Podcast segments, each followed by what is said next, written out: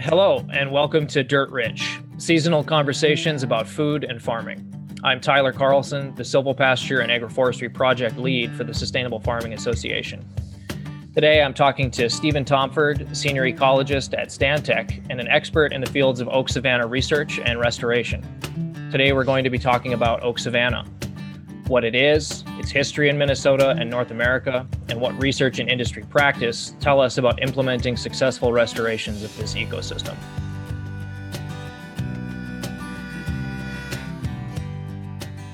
And uh, with that, uh, Stephen, welcome to uh, another episode of a Dirt Rich podcast here with SFA. Thanks, Tyler. I really appreciate it. Um, I have followed FSA for quite a few years now, and I just um, I'm, I'm very honored to be on your podcast here today. So, cool. At your we're, convenience. Yes. We're, we're glad to have you. Um, yeah. Can you just provide us to start briefly here with a brief introduction of your educational and, and career background and, and kind of what your prior and current work is uh, with, with Savanna Restoration? Certainly.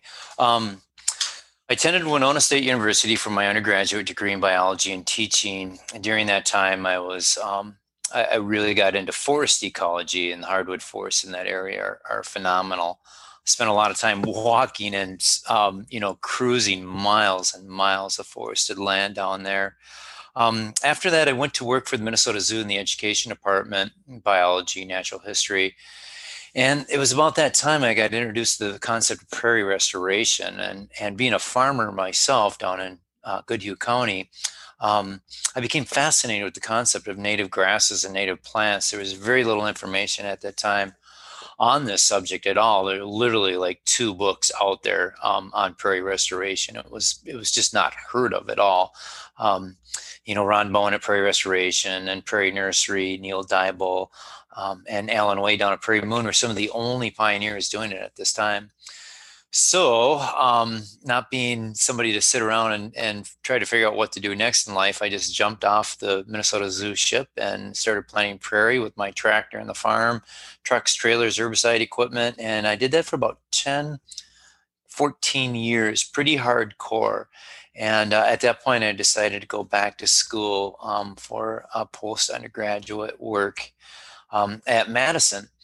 And it was down in Madison where um, I, I, I was actually going to get out of restoration completely. I, I was kind of like thought it had been dumbed down to a point, commodified, as we might say. It's like here's a sheet of paper, this is what you do, and I'm like, oh, we can do so much better. Um, and I was going to go into agricultural policy because just my strong ties to the land, my strong ties to the people that work for the land, um, wildlife, hunting, fishing, the whole concept of, of agriculture has always really enthralled me. And so I was going to go into agriculture policy. And um, when I arrived there, I immediately did a restoration volunteer event with Audubon down there. And one thing led to the other. And then I just, I, I went right down, right back into restoration. And, and I really worked hard through my, my uh, postgraduate work um, in really all sorts of my primary work, I guess, is like I was, I was, I I looked through all the literature for the principal theories that we could apply to restoration ecology to make it more scientifically valid. And then I applied that, and with all my experience, it was like, oh, this is perfect. We should be following this. And it was at that time, and I remember this, Tyler. This is really an interesting moment, one of those light bulb moments. I was out I was out. I was talking to a wetland ecologist there, a teacher, and Quentin Carpenter is his name, and he's he's the gentleman that started their whole farmers market around the capital down there, one of the biggest in the nation, and just loved teaching. and And he was not professor like at all, so approachable, and uh, just wanted to teach and farm. So he was not even full time professor because he wanted to farm first, teach second. And I asked him about the lack of grassland birds, and and he kind of shrugged his shoulders. He said, "There's a lot of grass been planted in my area um, for CRP, but we still don't have any birds." And he shrugged his shoulders again. He said, "Maybe it's because we don't have any more animals on, on on the grasses." And I looked and I thought, "Oh my God, I never thought about the animal component of agriculture." And, and, and uh, of restoration, mm-hmm. and that was probably about 2000 and I'm going to say six. And um, that light bulb went off, and uh, I went right down really deep into the whole uh, research component of grazing animals from around the world. Um, you know, what are these general principles that we can apply right here in Minnesota? and I started doing rest- uh, savanna restoration, a big, big scope. Um, and a lot of that information that that I put into my head in those days and then put it back into the field and, and uh, you know, validated it through hands-on activities with the chainsaw or feller buncher, uh, I'm here to share with you guys today. So I, I hope that by sharing this information, I can help us all develop better ideas and develop better frameworks for going forward with savanna restoration. And of course, to me, as you'll find out, that just implies grazing animals immediately. Awesome. Thanks, Stephen, for some of that uh, background on your story. Um, so let's just start in with just you know what is oak savanna? What's the definition of oak savanna, and and then uh, kind of what is its history and range, really in Minnesota, but also North America, if you want to touch on that. Certainly. Um, yes, and you know, with with just another super quick caveat that my goal when, when I teach or instruct, and, and I've taught in post secondary settings before too, is to never tell you what to think, but to help us think. And so, does that make sense to you? Yeah. Right, right. I just want to get like share this information. It's like somebody's going to have a better idea down the line. And, and so, anyways, um, yeah, that's so great. Here's here's where I'm at today with Savanna. Um, what is Oak Savanna? It's a really good question. Um, First of all, what's savanna? And savanna is actually a North American word. It was um, it was very early in the early 1500s down in the Caribbean. Um, some of the Spanish ships would stop and they would ask the aboriginals of this landscape, "What do you call this land?" And it was, you know, open grasslands with trees, and they called it it kind of comes out what I've read. It's sabana or sabana, almost like banana with a saw on the front mm. of it. And so it is actually a North American term. And so in, in my research in the world of all these uh, ecosystems and, and biomes, I would propose to you that a savanna is a grassland. Hmm. The only difference between what we think of a grassland and a savanna is a savanna has trees in the grassland. So, first, it's a grassland. Second, it has trees in it. Those trees are principally trees that evolved with grasslands. So, um, for example, oaks are very recent and they evolved with the grasslands and with the grazing animals. And if we look around the world at any savanna type of ecosystem, it's the same story. The trees that are associated with these grassland ecosystems evolved, emerged, came to Earth at the same time grassland ecosystems did and grazing animals. So I like to think of a, gra- a, savanna as a grassland. In fact, a lot of times you hear me calling it grassland savannas or savanna grasslands. Um, and I don't even use the word prairie anymore because, you know, very rarely would I use the word prairie because I like to think of it as grassland ecology. Prairie is just a word for our North American grasslands. But um, so this, I'll finish it with this for that, that primary um, definition. If a savanna is a grassland with trees in it, then the only difference between a savanna and a prairie are the trees.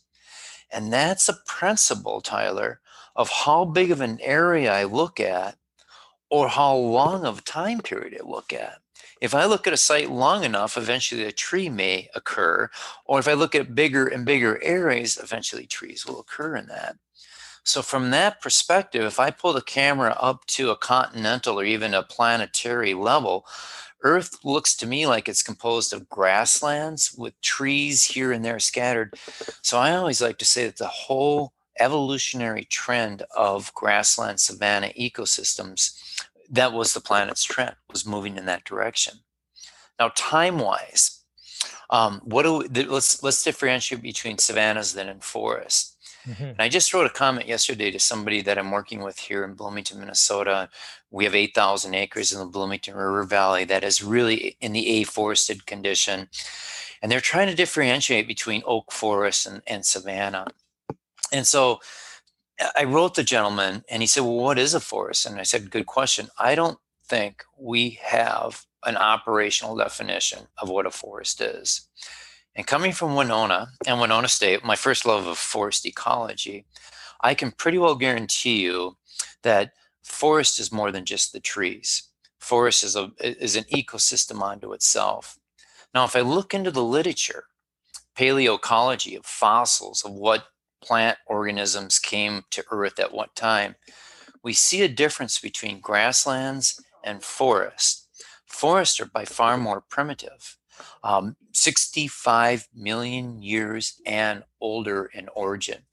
So you're talking ferns and mosses and lichens, and then in, into the very early gymnosperms like pines and ginkgos, and then into the very early flowering plants like maple trees.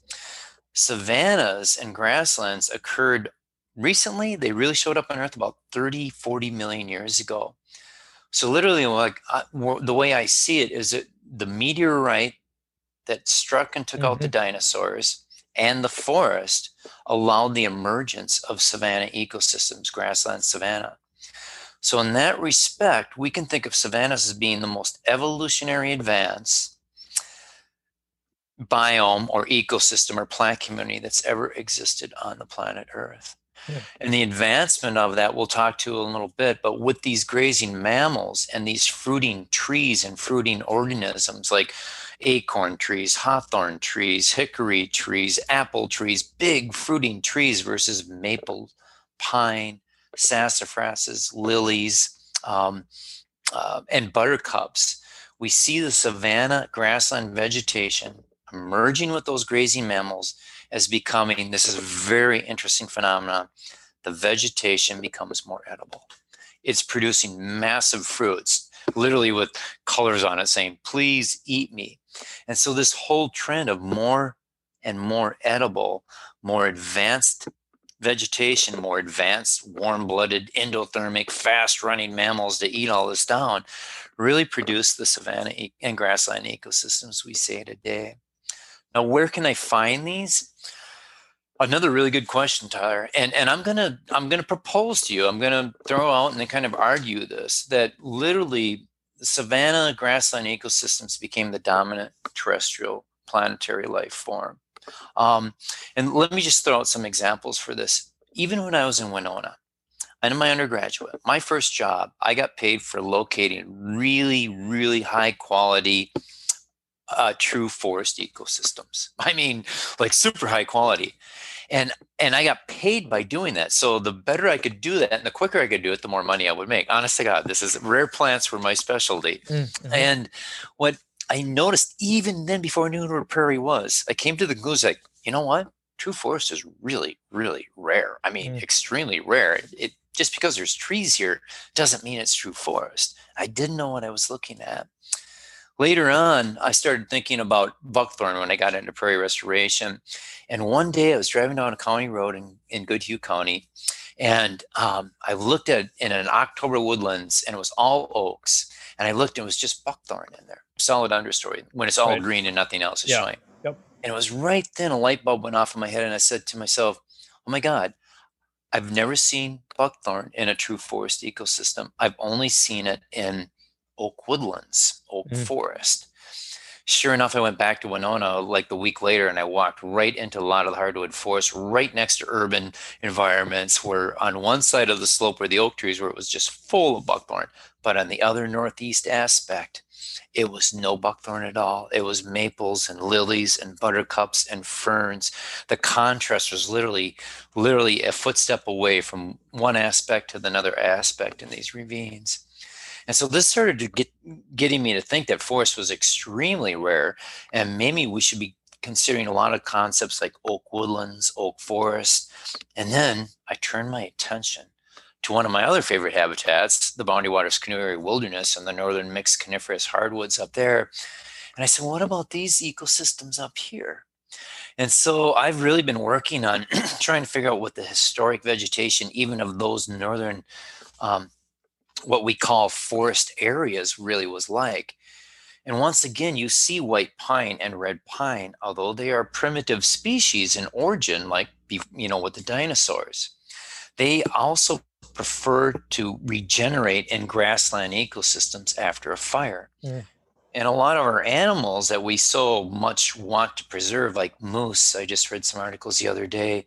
Um, moose prefer recently burned landscapes between 15 and 40 years and likewise with deer and likewise with grouse and likewise with beaver. And so all these grazing mammals even in that northern um, mixed coniferous area were probably more there were probably large grassland areas is the point i'm trying to make up in there. And i'm not really sure how healthy it is to think of them as forests as maybe more um, pine groves and pine savannas and with some more forested areas in it so it's just kind of interesting to think like that underneath that premise then we got the african serengeti we have tropical savannas we have most of Central Europe in a savanna situation with the oak trees. I've heard through FSA many times um, talk about the Dehesa farming systems and stuff like that. How about Arctic tundra? Grasses, sedges, stunted trees, grazing yeah. caribou. So we can see that when I talk about prairie, um, or when I talk about savanna, I think savanna is a grassland when I start looking at since the meteorite took out forests as the dominant vegetation with the dinosaurs, birds literally, and I start looking forward in time in the, the fossil record and what I see in the landscape, I see grasses progressively and the grazing mammals literally taking over the terrestrial planet. And so here's the final thought on forest, where I was walking around in Winona in this driftless area.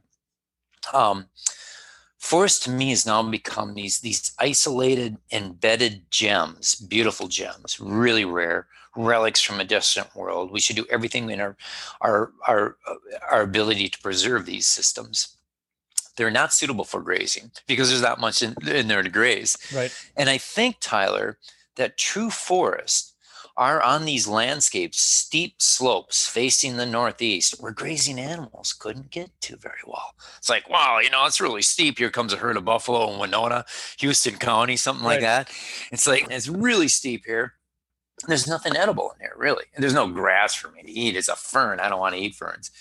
And so, and even fires had a hard time getting. So think of these systems as being fire and graze resistant or you know um, shadows fire for grazing shadow and it could be in wet areas too where the grazing animals could not push it through back and fires couldn't get in into area so i like to think of our forests are embedded into a grassland savanna matrix in these graze prohibited fire prohibited landscapes um, so it's kind of an interesting concept like that but um, it's something to think about and as you and anyone listening to this, as you drive around, start thinking about these concepts of oak forest, oak woodlands, other things that we call forests that maybe quite weren't forests, and maybe the ecological integrity of these systems is in decline. Maybe buckthorn is actually symptomatic of our social miss that it considers in forests and not more open grassland areas.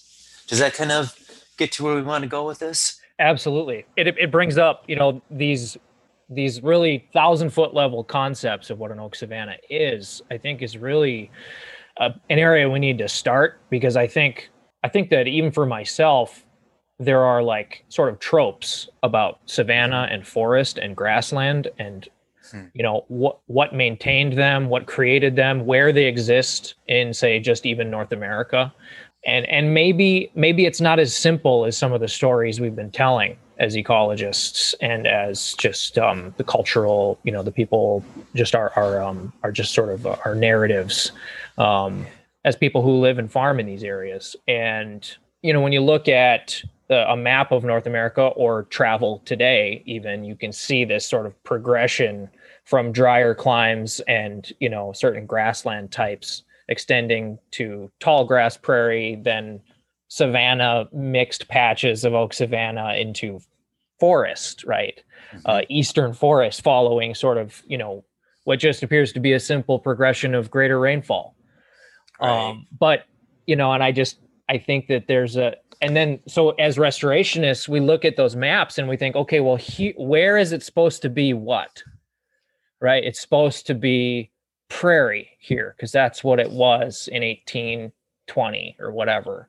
And it's supposed to be savanna here and it's supposed to be oak forest or maple basswood or boreal forest, whatever. And to a certain extent, that um, determines, I think, because of some other mis- misunderstanding of how these ecosystems function and are formed and maintained, you know, what kind of animal impact we allow where um, and we see as appropriate. and yeah. um yeah so I, I i wonder to what extent you know that concept that like oak savanna is almost like seen as a a transition between gr- true grasslands and true forests you know to a to a certain extent it seems like um you know you, what you had just described is you know in some ways undermining the simplicity of that narrative. Yeah that's yeah that's a really good point. Um, really good topic to bring up and and i'm glad you think about this and that's that's really what i'm asking people to do is just think about it so we move away from these simple maps. Um, i'll comment on some of this. Um, and and sure enough, I do believe that there is kind of that area between the forest as I'm walking in the hills of Winona from the northeast slope where there's ginseng and hepatica and maidenhair fern. And I walk around to more of the southwest slope and now it's more oak. And then I get to the goat prairie and suddenly it's prairie. You can see where that environmental determinism, we call that, mm-hmm. really played out hardcore, right. you know, and that's what you said was uh, precipitation patterns and John Weaver, you know, starting his studies on prairie in 1914 all the way up to like 1961, uh, he was very climatic oriented. And then Robert Whittaker, a famous ecologist in the 1950s in the Smoky Mountains, literally said it was completely aspect. You tell me the direction of the aspect, I'll tell you the vegetation there. And so again, that climatic um, control was really uh, very prominent in our ecological teaching. However, what that modeling fails to include are the grazing animals, the right. biotic controls. And what the Odums, the two brothers, Howard and Eugene, really super famous ecologists, the first ecology textbook, 1953, was written by Eugene Odum. Um, I mean, some of the greatest ecologists in the world will call the Odums the greatest ecologists. Su- mm. Surprising, humble group of people. Anyways, in their frameworks, they would show that as ecosystems evolved over time, like for 30 million years, since we had, you know, um, uh, oak trees and grasses and herbivores, big mammal herbivores, that the biology would come under a higher degree control over what was on the land. It was really recently that we in Minnesota had three species of elephants living here. Right you know, yeah. one mammoth, two mastodons. The beaver were six feet tall. There were yeah. humans living here at this time. Um, we had wild horses, we had caribou, we had moose, we had four species of buffalo, and the largest buffalo was twice the size of the current buffalo. It 4,000 pounds. Right. I mean, that's like 70, 80 pounds of grass a day. Here's a tooth. I know we're not on video, but I'm holding a tooth in my hand. I found this on a beach in Ely, Minnesota in the 1990s after heavy rain. Sent to the University of Minnesota. Came back that that was bison uh, giganticus. That's probably the wrong species name, but it was the, the lo- in Ely, Minnesota. You wow. know, yeah. And think of the, think of so so think of that point and how those you know we're talking like um, these these mammoths eating whole trees, beavers six feet tall eating whole trees and so I always like to ask people, how many trees do you think were growing along aquatic ecosystems when there were 600 million beaver walking around North America? So think of that, and then humans come along and we invent some new type of technology like the atlatl and the spear that we could kill the big slow things. Hunting was good in those days. Yeah. You know? And we camp where the animal gets killed, you know, we live there for two weeks and we go kill the next, you know. So maybe that overkill, I really believe more in that overkill hypothesis. But then pre-Columbian, and so this is another whole thing in, in your your maps. Those maps are based on the pre-settlement vegetation right. maps, yep. 1850s, 1860s, all the way to 1909. So it's quite a range in there. But if we go to pre-Columbian times, you know, the 1491 concept, before guns, before traps, before the fur trade, before the bushmeat industry, before the hide industry, literally wiped out all the herbivores 300 years, at least 200 years here in Minnesota before the pre settlement survey was done. I mean, think about that. We lost all these bison, all these beaver, just gone. You know, um, the Lakota uprising in 1862 was spurred on. They were starving to death. There was nothing left to eat. They had guns. There still wasn't nothing left to eat. So we removed the herbivores 200 years before the pre settlement maps that we have were constructed. So let's go back to the pre-Columbian times before Columbus got here, and you know the, the highest technology we had was the arrow. There were no horses, and some of the archaeologists in Minnesota have called the Lakota Indians. They didn't give them the name Lakota or Ojibwe or Anishinaabe. They used the name Prairie Lakes people. These people lived on lakes because chasing buffalo before you had horses and guns, it was like that was difficult. Yeah. Right. So they did some farming. They ate bullheads and muskrats and wild rice and tubers. You know, it was a good life.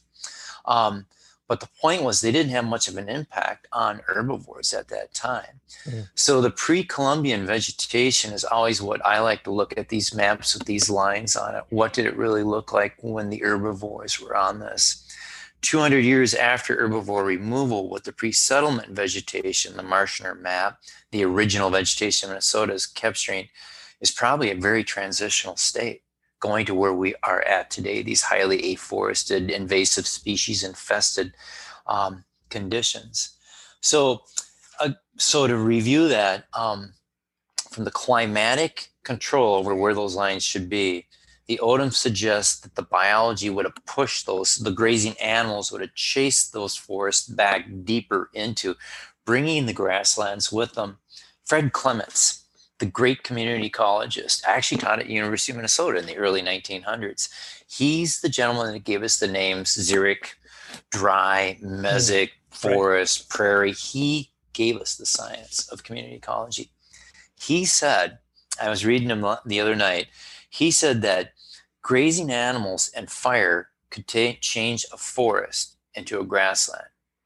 But the lack of grazing and the lack of fire would not revert to a true forest. Hmm. Even though it would be wooded, it would not become forest. So he's saying once you alter the forest, it's so old and primitive, it's not going to come back forest. But the grazing animals, that biotic control will change forest into, into these grazing ecosystems.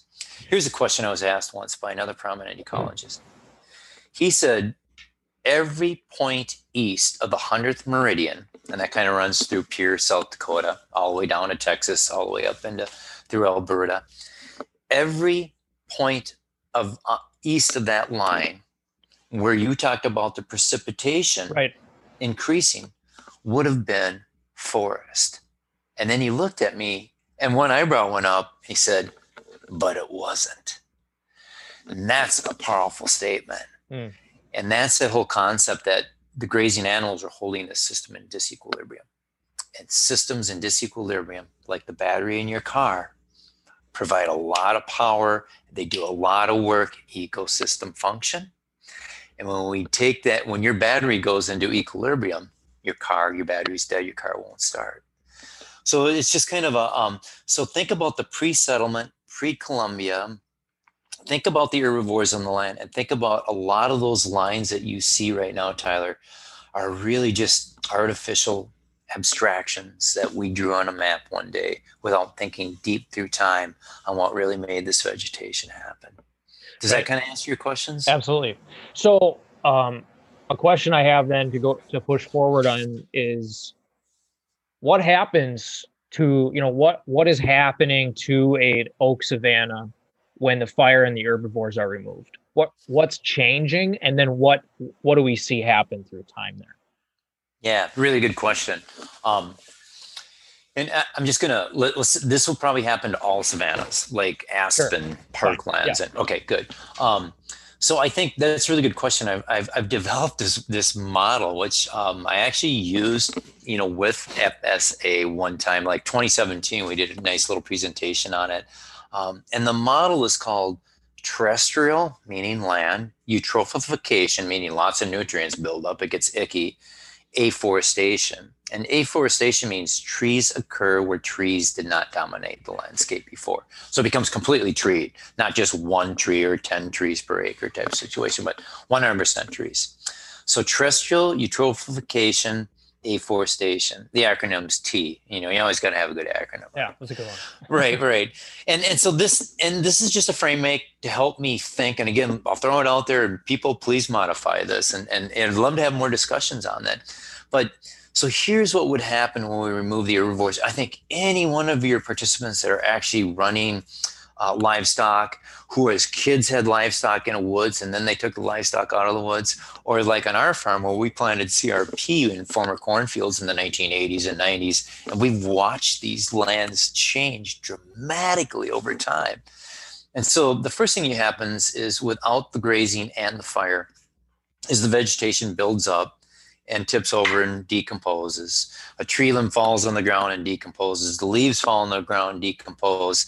And the nitrogen, instead of going into animal tissue, and I'm talking insects that follow the, the, the bison or the cattle, whatever it is, right. I'm talking about the birds, this massive food web that's been created by the grazing animals, all these organisms that follow these grazing animals from mice to the dung beetles to the flies to the birds that are eating flies is huge um, ernest hemingway's uh, movable feast comes to mind when i picture these animals coming into this uh, grassland.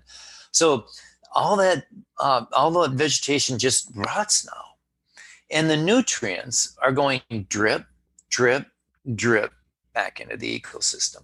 And we don't see anything really. It's like frogs and water that we've just turned the heat up on.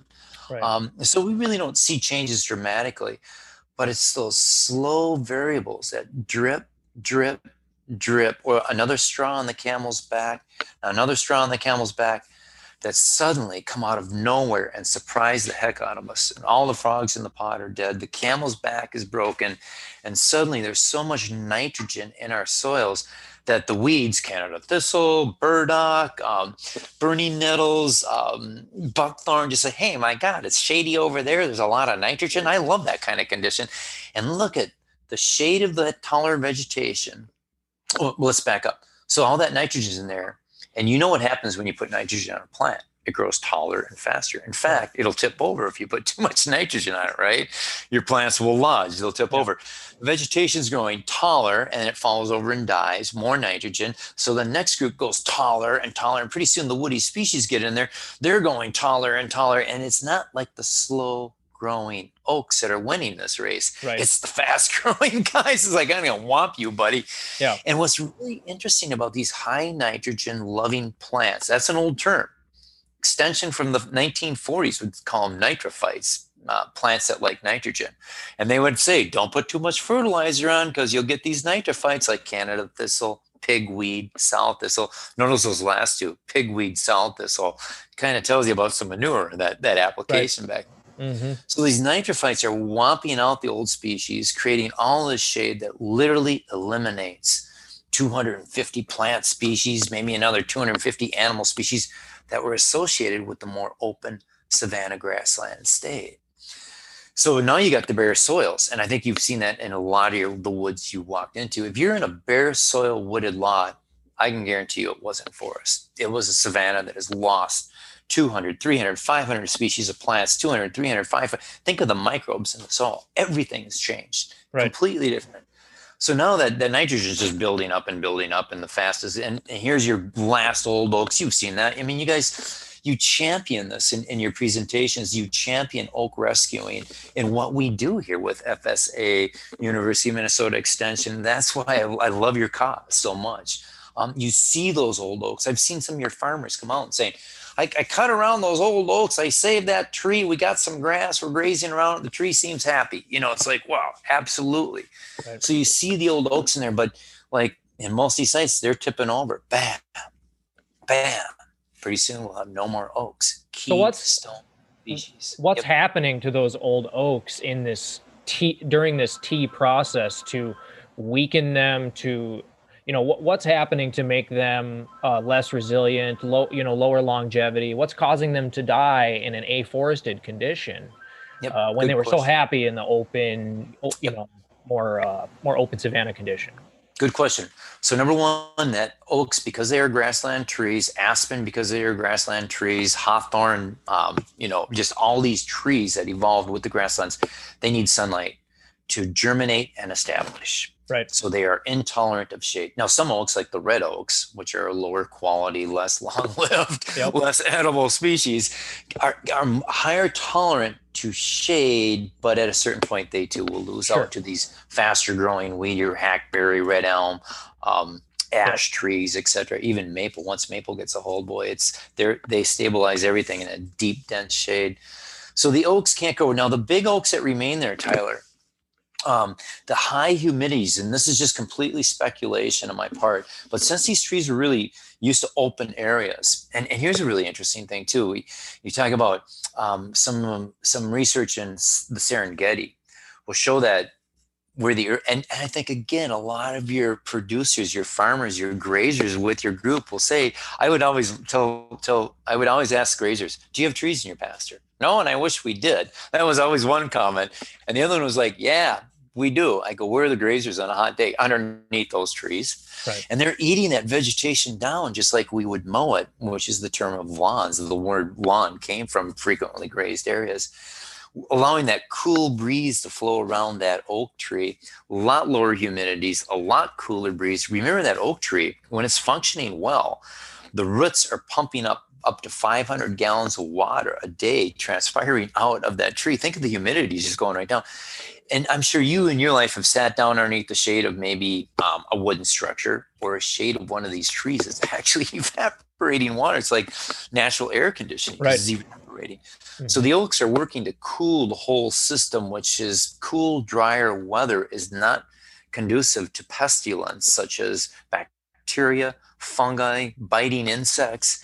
And so when they become surrounded with this afforested vegetation, it becomes a lot higher humidities, a lot warmer, a lot wetter in these conditions. And eventually that helps spawn um, you know the, the, pestilence that i just spoke of you know these diseases that we see and insect outbreaks and things right. like that and the so trees are just weakened they're hot right um, the tree itself is is hot and it doesn't the humidity is helping to transfer and and and spread the fung like say fungal yes uh, yep Yep. Like I'm thinking, okay, so would you suspect that, um, say, oak wilt yep. and bur oak blight that we're seeing yep. take over, or not yet? But I mean, it's it's it's got uh, it's got a foothold in certain areas of the state.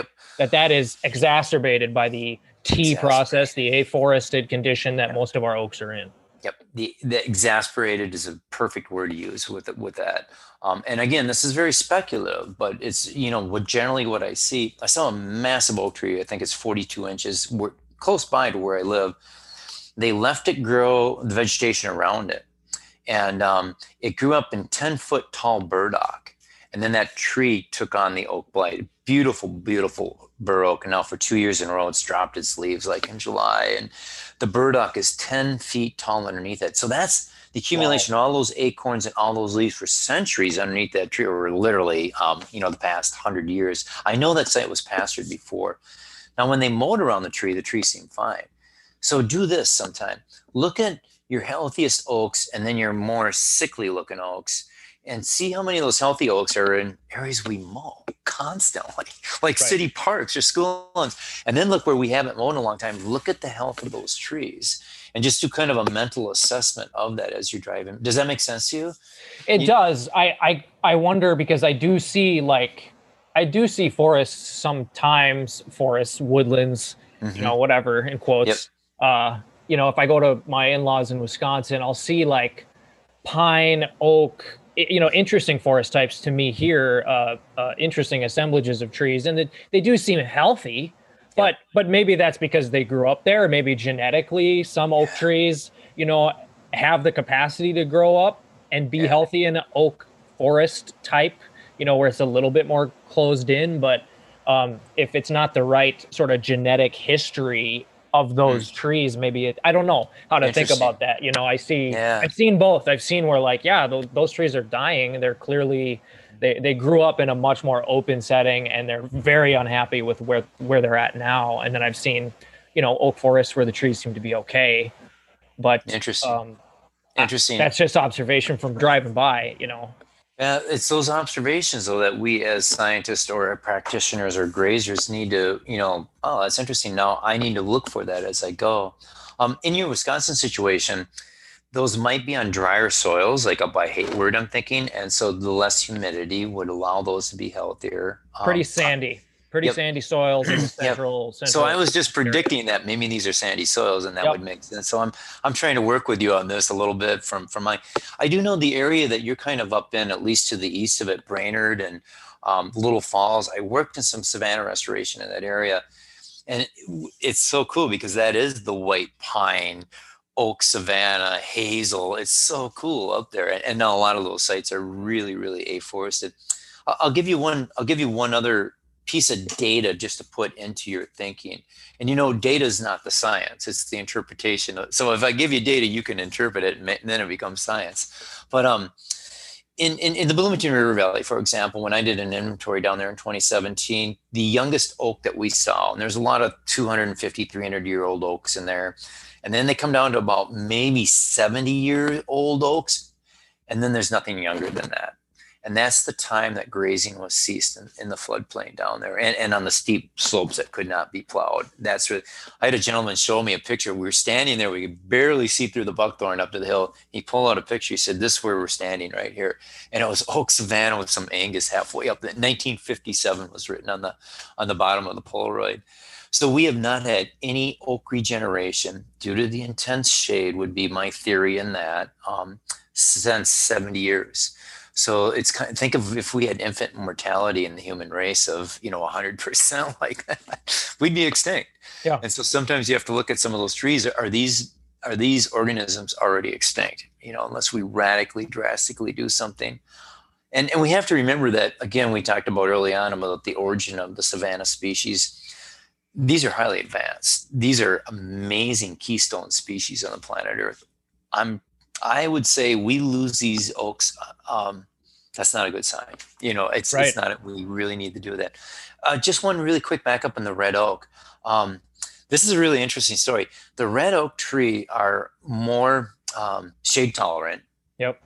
And in the 1940s, Donald Culross Peattie, in a classic book called Natural History of Trees in North America, he wrote that in Illinois, his childhood place in the 20s, they watched grove after grove of these white oak savannas or bur oak savannas be overtaken by these red oaks. And there was um, somebody that actually told me that down in Wisconsin, they actually purposely released oak wilt to deal with the red oaks hmm. invading these white oak groves. Wow. And so, yeah, really, really interesting.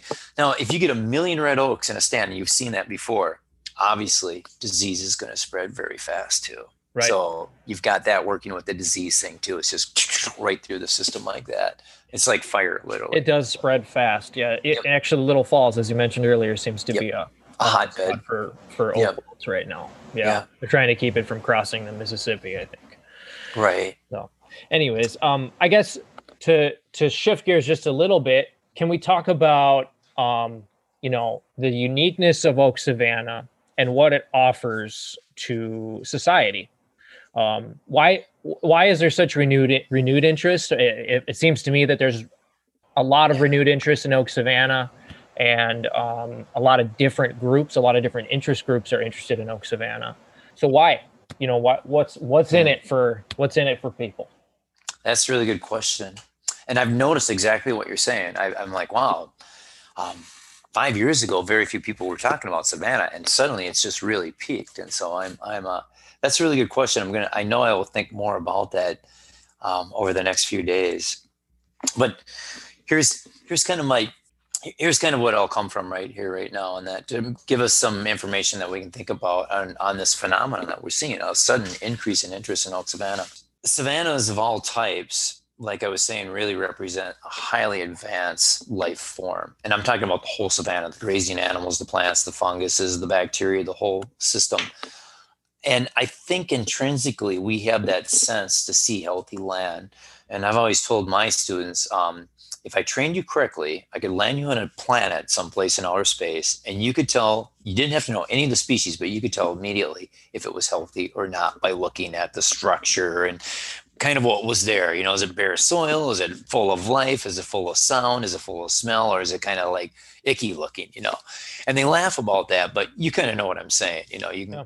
especially as somebody that's grazing. I think some of the grazers, like, they can tell right away. They walk into a site and like, this site needs work or this site's really healthy. And they're just intrinsically they can pick up on that you can feel it yeah. You can feel it right and i think that's a good thing we, we we've forgotten to teach that in our schools you can feel health integrity. So because savanna is so advanced it also represents the most functional terrestrial ecosystem ever. It also provides us with more ecosystem services than any other terrestrial ecosystem ever, far more than the tropical rainforest. Again, remember, tropical rainforests are very primitive. Um, there's not herds of grazing mammals in the tropical rainforest. Um, there's no the soils are there. There are no soils. You see what I'm saying? It's a very yep. primitive state. And, and when you say a, when you use the word primitive versus advanced, you you're talking about like the time back in history that yep. it sort of evolved. You're talking yep, about exactly. how long ago or how recent, you know, so to speak. Right. Yep. Yeah. It's um uh, the Model T car is an amazingly beautiful museum piece car. Some people have them, but they do not dominate our transportation system. We've evolved from the Model T. Okay. So I, it's kind of like thinking forest and savanna. You're looking at that. Now, because it's so functional, functional ecosystems are highly provisional of ecosystem services, soil building, carbon sequestration, regulating nitrogen, you know, regulating our climate, water purification, supplying us with good food. Remember, it's highly edible ecosystem.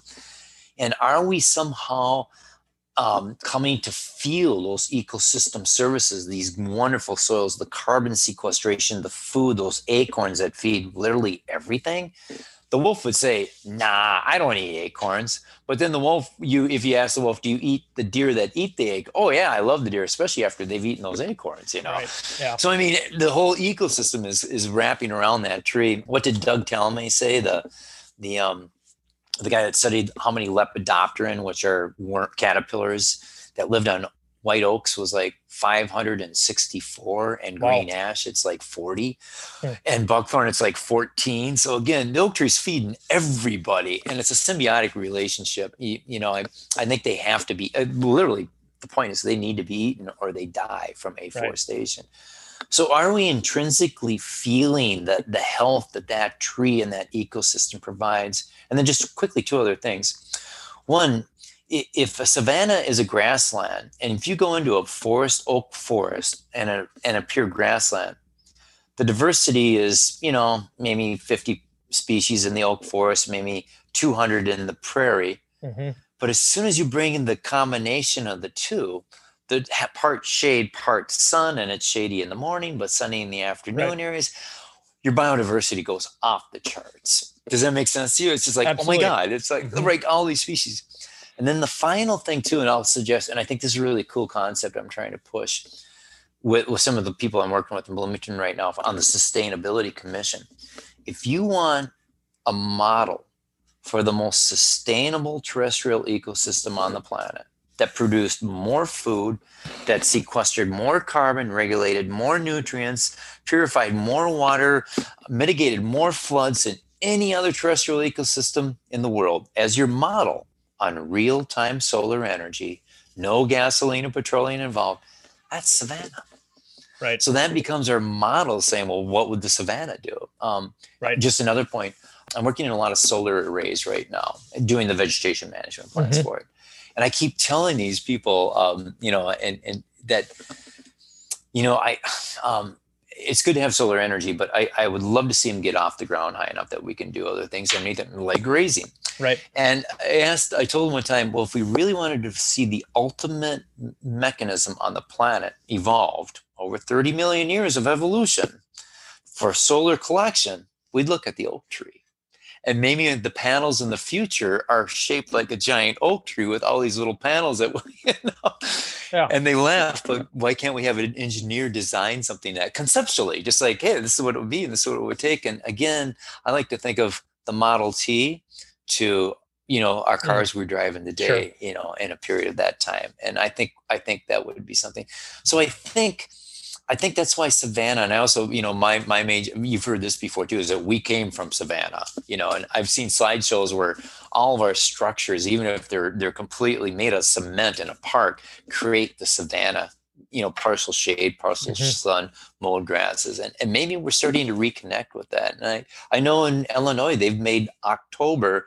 Oaktober so that they can nice. you know look at all their trees and just yeah. you know yeah yeah so anyway it's kind of an interesting thing like that yep you're right it's catching on bud yeah it's great um, I I do have uh so on the carbon sequestration front, you know, mm-hmm. obviously mm-hmm. with climate change barreling down, or we're in the thick of it, you know, I guess mm-hmm. already. Um, you know, there's interest in um, well, at a minimum, trying to do less harm as far as releasing carbon and methane, et cetera, into greenhouse gas gases into the atmosphere, and um, we know from research that silvopasture, um, which brought me to oak savannas um, and my farm, just being sort of historically in that range. Um, but really, the the concepts of silvopasture as an agricultural practice um, was what got me jazzed in the first place. And um, you know, we know that those systems have the potential to sequester a lot of carbon, and um, particularly when we're planting trees into you know old fields or open pastures, when we're adding trees where there are no trees what about the systems? You know, there's a, a lot of interest in, in in protecting the forests on Earth now eh, because we see them as carbon sinks. But I wonder about degraded forests and afforested savanna systems that do not appear to be very healthy, and whether uh, you know they're being invaded by buckthorn uh, very quickly. And and I wonder about you know for an afforested oak savanna system if we were to sort of restore that by removing the trees that are not the large oaks. You know, in the short run, we'd be potentially releasing some carbon um, by li- by you know depending on what we did with those trees. But right now, there's not a lot of markets for it, so I think it often gets chipped or burned or you know run to some kind of processor. Um, at minimum, it doesn't get it doesn't it doesn't store carbon for very long probably whatever route it goes through. But in the long run, does does a restored oak savanna maybe offer better carbon benefits for you know the global climate and our greenhouse gas situation?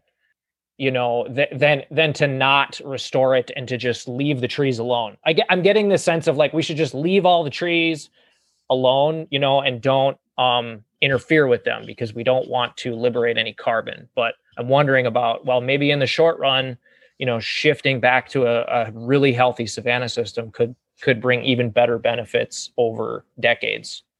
Um, yep. Short term release. Yep. Really, really well thought out question there. I mean, that, that's awesome, Tyler. Um, so I, will give you some information I have to think about. Um, first of all, you're slow and fast very incredible thinking on on that and um, there's fast variables that we always focus on mean, buckthorn all of a sudden appearing as a fast variable we kill it with a herbicide and then we walk away and it comes back and so that's a fast variable behavior of a system remember when i talked about the drip drip drip of the nitrogen into the soil and suddenly the camel's back broke that's a slow variable. And at the end of the day our management for you know longevity for ultimate sustainability needs to consider those slow variables because they ultimately constrain the structure the function of that ecosystem so that's that fast variable slow variable situation and all of our resource management activities are on the fast things you know oh it's an invasive species kill it you know and we're not thinking about the long term type yes. situation remember i said kind of at the beginning is I believe that buckthorn is only symptomatic of these afforested sites. Right. Um, I gave a talk at the Upper Midwest Invasive Species Conference on T, literally terrestrial eutropia and afforestation as a major driver of, you know, uh, invasive species. And it wasn't well received, as you can imagine. They're like, we wanted to know how many quarts per acre to kill X, Y, and Z. Yeah. And I'm like, no, no, those, uh, you know, I've been doing that for 30 years, man. Um, we, we need to be doing something different. So anyways, fast variable, slow variable. And so you thinking about the slower things, ultimately, that's the direction we need to think. We have to deal with the fast ones up front. I have to kill the buckthorn to do the oak savanna restoration. Right. But I'm looking at the, the slower point. So, so this is okay. perfect. This is a perfect segue, actually, I think, to what should be uh, round two on the podcast where we actually talk about restoration oak Savanna.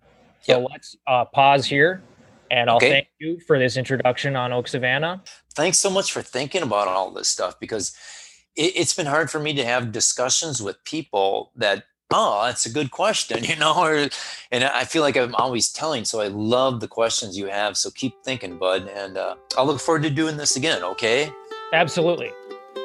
Well, thanks everyone for another episode here of Dirt Rich. Dirt Rich is produced by the Sustainable Farming Association. We believe that agriculture done well heals. For more resources and to tap into the Farmer to Farmer Network, visit us at sfa-mn.org.